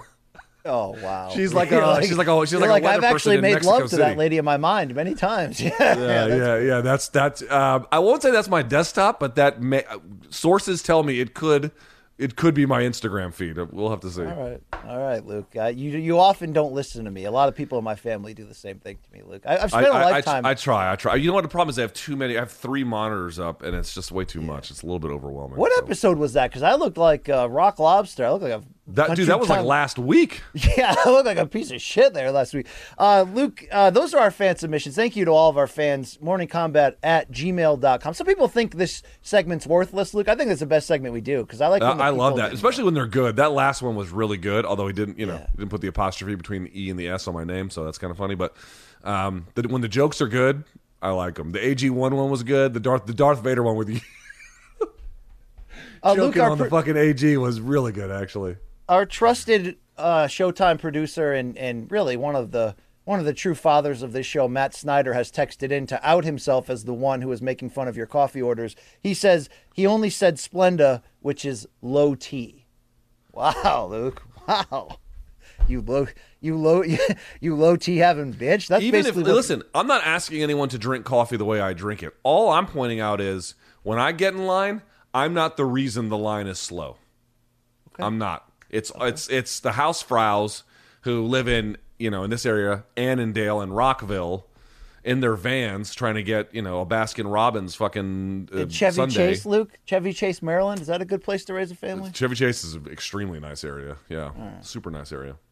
Luke, I think that's our show for the week, and I and I definitely want to put this out there because we we made people vote so many times. We we said, look, if you want us to win another award, here's your chance to do it. We're gonna find out tomorrow, May thirty first, March thirty first, four p.m. Eastern on YouTube. If you look up Sports Podcast Awards, I think Luke, there's someone from the NFL Network hosting the broadcast. One of the Yes. personalities there. Yes. and uh, it's going to be live, and we're going to find out along along with you folks. And Luke, uh, we're up for best combat sports podcast of 2021. So best of luck to us. Maybe we'll get that live show in Vegas. I don't know. Luke, what predict right now? What's going to be the main event of IFW, July second or third or whatever the hell it is this year? Kamaru versus Leon. Maybe. It's not going to move me, dude. I wonder if it's Adesanya Cannonier. I don't even. I mean, I like that fight more than Kamaru uh, Edwards, but we need something big, dude. We need something like big. a Conor. I mean, I don't know if Conor's going to be ready for that. It's July, right? Like, that's By the way, a lot of people saying in response to the rant we went on about like, hey UFC, piss or get off the pot with Nate Diaz, that UFC is waiting uh, for Conor to come back to do the trilogy and then let Nate go. Do you? do Yeah, you I know. that? It's like, dude, every time someone does, like, for example, I had someone ask me a question on, on one of my live chats, being like, you know, now that we it's been firmly established that uh, MMA media has made money off the backs of fighters, how about starting up an insurance fund for them? I'm like, let me see if I understand this. You think that people who, in many cases, are there's like not many MMA media, and the if you're in many cases lucky to make 50 to 60k doing that job, in, in many cases, you think the those are the ones profiting off of fighters, or is it the multi-billion-dollar company that keeps 80% of the revenues? Are they the ones that largely profit off of this? So I guess the point I'm trying to make is there's a lot of uh, misunderstanding about who's responsible for what around here. Yeah, yeah, you're damn right. Okay, you're, you're not lying. Um, uh, Luke, um, we got another show on Friday. What do you want to do? We do. What the fuck are we gonna? We should talk about this. What the fuck are we gonna do on Friday? Because there's nothing to talk about. We barely got it. through this one. You want to do MK homework Encanto edition, Luke? What's going on here? I'll say this. Um, okay, I'll let you pick. How about this? I'll give you a choice of three movies.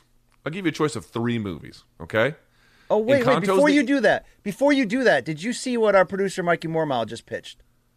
Tell, tell. Oh yes. Okay. How about this? So BC and I, BC was the first one to be like, um, there ain't shit going on this weekend. So he was right. Then I looked it up and I was like, yeah, BC's completely right. So what we're gonna do? We're gonna try. We're gonna we're gonna steal from the king and the sting. All right. Send us a video question of yourself or whoever's asking the question. Send it to morningcombat at gmail.com. And I'm gonna put a stipulation on it. Has to be 30 seconds or less. I don't want a fucking Well, two minute thing. No, no, no, dude, dude, I'm telling you. I'm telling you. Go sixty. All right, all right. We'll allow 60, but not a second more. Not a No. second more. 60 seconds or less to get your question in. Morningcombat at gmail.com. Throw the graphic up one more time if you can there, uh, Australian Luke. Morning If you Morningcombat show if you show your prick in the video, dude, you- you're you're gone. Okay. You're Yes, I mean, if you start beating off at it, I'm going to be like, BC, why are you still sending me these videos? I've asked you to stop. uh, do that, and we'll just answer a bunch of those maybe on Friday. We should. Uh, uh, okay, but back to movies, BC. Are you in for something a little bit off the beaten path, a little bit foreign languagey? What do you think? What, where, where, where are we on this one? you're gonna make me read subtitles, Luke. I thought Encanto was in English. It isn't. It is in English, although there's some of it in Spanish. Um, the problem with watching Encanto is that there's a couple of things that I would love to show you that I, I can't. Um, but okay, so I'll give you Encanto is one. I will give you.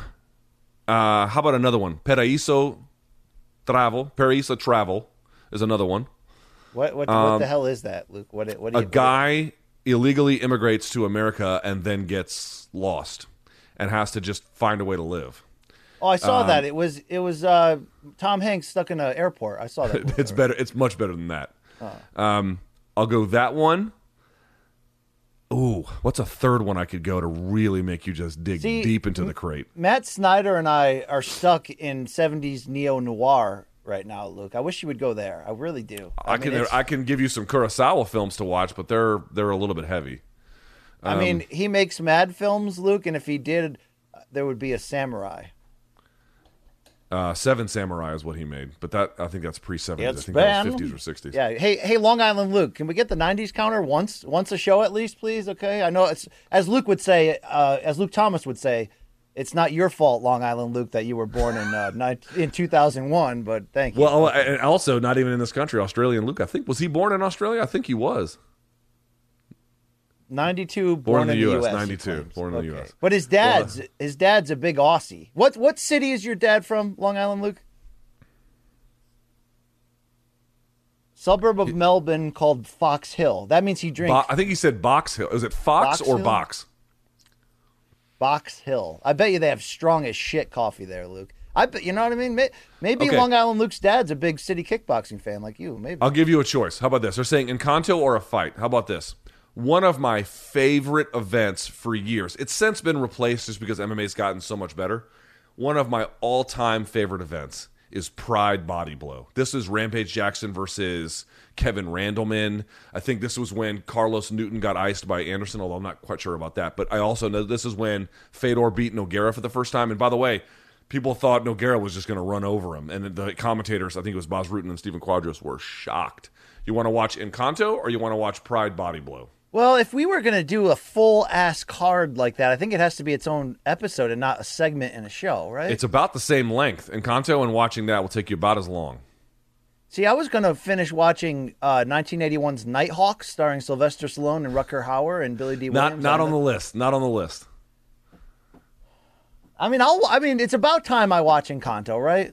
It's All probably right. about. It's it's good. It's short. It's like an hour and a half. You'll like it. It's All good. right, let's do that. Let's do MK homework. BC finally gets in touch with Colombia. See, that's that's the Luke. That's what I felt so bad about about the Hasselhoff video because if I'm gonna break up with you, I wanted at least to be like an ill-timed like um Escobar joke, and you're like, you don't understand Colombian culture and the damage that that does to the people. I'm like, dude, I don't, and I'm sorry, and don't tell your wife and mother-in-law. I'm really sorry. Like, I want that to be where we break up, right? So maybe this will help me understand Colombian culture a lot better. It will. There's one thing in the video I won't have, or I won't have a chance to explain. I want to do one thing before we go. Colombia has one game, and it's very much a like a working class game at this point. Like uh, billiards is not, you know. It, it, it, remember when we were kids? Pool, they call it pool here, but billiards. When we were a kid, like billiards were everywhere, and now it's and it was always in smoke filled rooms. But now smoke filled rooms with old dudes, it's become far less than it ever used to be. Um, so it's kind of like that in terms of its place in the culture. They have a game called Tejo, T E J O. Dude, when I tell you that you and I need to play Tejo Is somehow, it like is it like a bumper pool, Luke? no, it's the greatest game maybe ever. The game is this. It's a. It's like a flat steel. Almost, it looks like a rock almost. It's Oh, flat I'm on looking one at it side. right now. Yeah, I'm looking yeah, at it. that that that itself is called the Tejo, but this is why it's so impressive.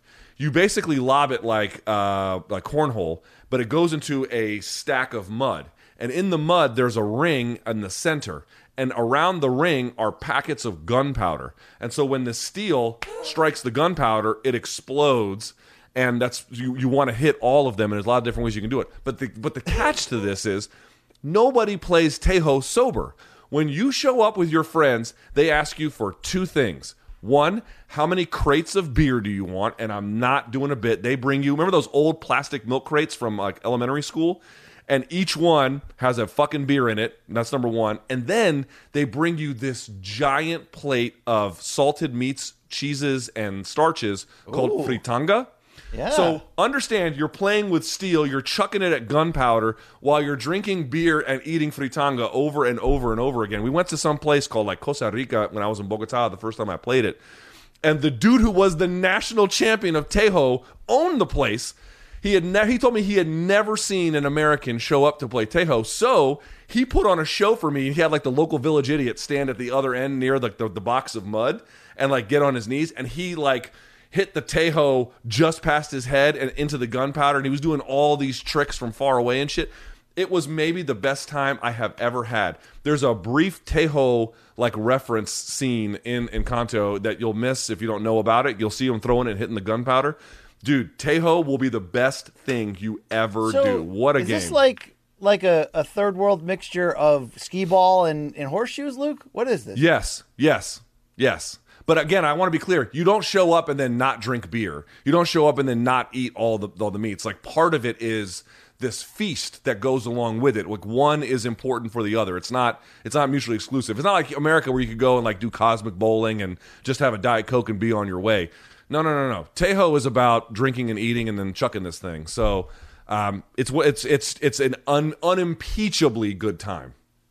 Uh, I'm willing to give it a try, Luke. I'm willing to watch this movie. Is this a Disney Plus thing?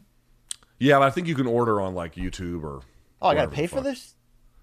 Well, if you have Disney Plus, it's free. Oh, okay, okay. I You have Disney Plus? Yeah, I got all, I got all this. The Yeah, streamers. yeah, then you're good. It's free. It's free. So we'll talk about Encanto on Friday. All right? All right, Luke. I played uh, basketball last night for the first time in a month, and then uh, had no subs. Went into overtime in two of the games, and then came home and threw up all night. I mean, it's just a. I mean, being 43 is like the worst thing ever, Luke. When, when you have you're- things just don't work the way they're supposed to anymore. And, and it's, like really I can't complain. The, some of the guys I play with, it's a wide age group of like 35 to like late 60s. And these guys in like, there's guys that are like 61, 58. Dude, they have like four times the stamina that I have. Like it's not. I'm not even like not even kidding, Luke. And you know me, Luke. I'm a piece of shit, but I'm not that far out of shape, right? No, you're not. No, but I guess you. uh, Well, maybe you must be because that shit kicked your ass, didn't it?